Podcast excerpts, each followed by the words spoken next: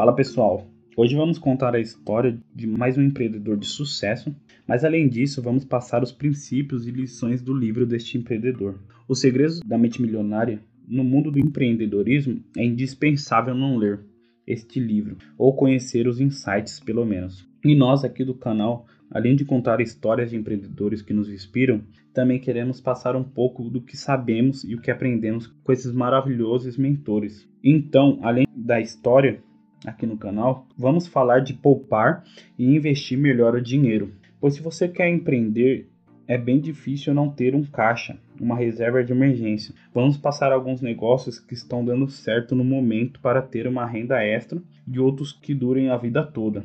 Para isso, precisamos desvendar os segredos do dinheiro e das mentes milionárias. Se inscreva no canal e dá like para aprender mais sobre essas histórias inspiradoras e os ensinamentos para usar em sua vida e seus negócios. De Haver Ecker é filho de imigrantes europeus, nasceu em Toronto, no Canadá, com 13 anos de idade, ele começa a pensar em não depender mais de seus pais e começa a vender picolé e creme para a pele e entregar jornais. Se mudando para os Estados Unidos desde sua adolescência, ele entra na New York University. Após um ano, ele desiste da faculdade, pois ele estava com um sonho de se tornar uma pessoa milionária. Então, ele trabalhou em diversas empresas e morou em cinco cidades diferentes, tentando buscar ser milionário e ainda tentou empreender em alguns negócios pequenos. Mesmo assim, não deu certo. Então Harvey voltou para a casa de seus pais, que isso na cultura americana é horrível. Começou a morar no porão de seus pais, sem perspectiva nenhuma de vida. Ele sempre se perguntava por que, que os outros conseguiam e ele não porque ele trabalhava tanto, mas nunca via o lucro. Então ele começou a ler diversos livros sobre negócios, mas já estava cheio de medo. Ele tinha medo de não conseguir novamente, ou pior, fazer sucesso e perder tudo depois. Aí ele diz que aí sim ele seria uma piada. Então, um dia em casa, um amigo de seu pai, que já tinha muito sucesso na vida financeira, resolveu conversar com Harvey. O senhor disse que também foi um desastre. Harvey não estava convencido naquela conversa, até que o senhor disse: Você sabia que a maioria das pessoas ricas pensam de maneira diferente das outras pessoas? Então Harvey começou a ouvir o senhor. Como Harvey não tinha nada a perder, ele pensou: por que não ouvir ele? E depois dessa conversa, começou a estudar o funcionamento da mente humana na psicologia, do dinheiro e do sucesso e como os ricos pensavam. Após muitos estudos, ele resolveu deixar a teoria e ir para a prática. Então ele resolve começar um novo negócio. Como estava sem dinheiro, fez um empréstimo de 2 mil dólares no cartão de crédito e como ele estava no ramo de saúde e academia, então ele abre uma das primeiras lojas de varejo de aparelhos para fitness, a Fitnessland. Em janeiro de 1984, a empresa teve um bom crescimento, atingindo 10 lojas em apenas dois anos e meio. Em 1987, ele vende uma grande parte para uma grande empresa, se tornando o tão sonhado milionário. Porém, em dois anos fazendo investimentos ruins e dívidas, Harvey estava novamente quebrado.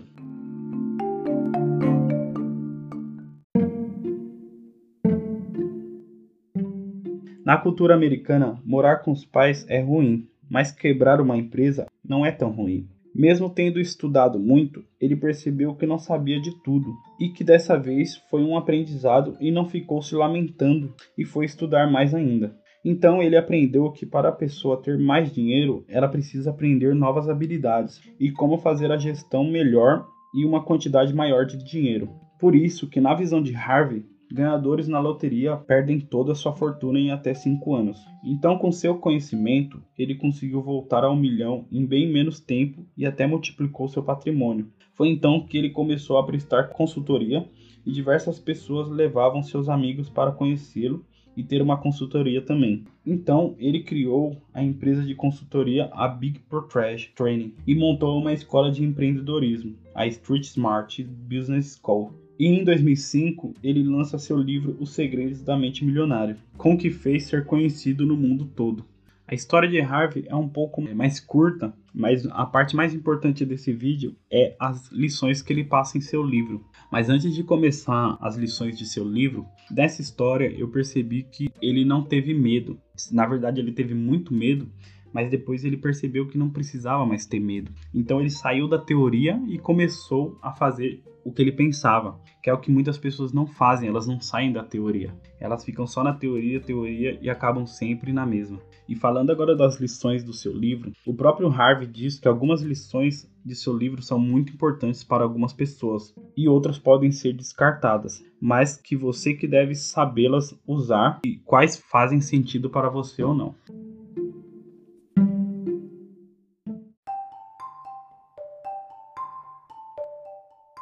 A primeira lição do livro é que as pessoas ricas assumem um compromisso de serem ricas. Harvey diz que as pessoas de mentalidade rica se arriscam para fazer fortuna. No entanto, as pessoas de mentalidade pobre apenas gostariam de se tornar ricas, mas não fazem nenhum esforço ou sacrifício para isso acontecer. Ou seja, as pessoas de mentalidade rica assumem realmente a responsabilidade e os riscos de serem ricas. Elas não esperam por ninguém, elas mesmas que vão atrás do sucesso. Mesmo caindo e perdendo tudo, elas não desistem, sempre se levantam e continuam de novo até alcançar o objetivo determinado. A segunda lição é que as pessoas ricas preferem ser remuneradas pelos seus resultados. Harvey diz que isso pode ser garantido se você abrir seu próprio negócio, trabalhar por comissão ou receber uma porcentagem dos lucros, da receita ou das ações da empresa. Já as pessoas de mentalidade pobre preferem ser remuneradas pelo tempo de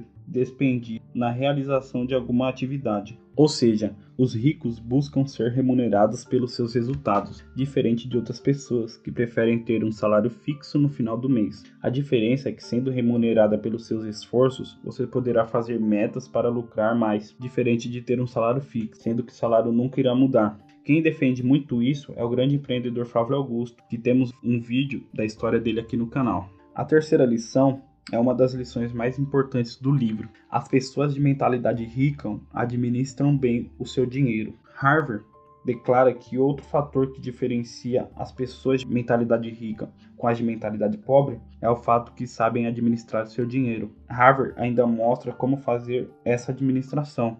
Ele diz: abra a conta da liberdade financeira e deposite pelo menos 10% do seu dinheiro que receber investir, adquirir ou criar fluxos de rendimento passivo. E Harvey também diz para abrir a conta da diversão, que aí você deposita 10% do seu rendimento e ao final de cada mês você deve zerá-la. Assim fará com que você se sentirá rico e o restante do dinheiro você divide em 10% para a conta da poupança, ou como chamamos reserva de emergência, para as despesas de longo prazo 10% para a conta da instrução financeira, ou seja, cursos, livros e capacitação, e 50% para as contas das necessidades básicas. E ele também aconselha que se for te fazer melhor, você dar 10% para a conta das doações e assim possa te fazer sentir melhor. E a quarta lição é que as pessoas ricas pensam possa ter as duas coisas. Ou seja, como ensina no passo anterior como administrar seu dinheiro, nesse passo ele diz que quem tem a mentalidade rica acredita que pode ter duas coisas ao mesmo tempo. Exemplo, elas podem ter sucesso profissional e conseguir se divertir. Já quem pensa pequeno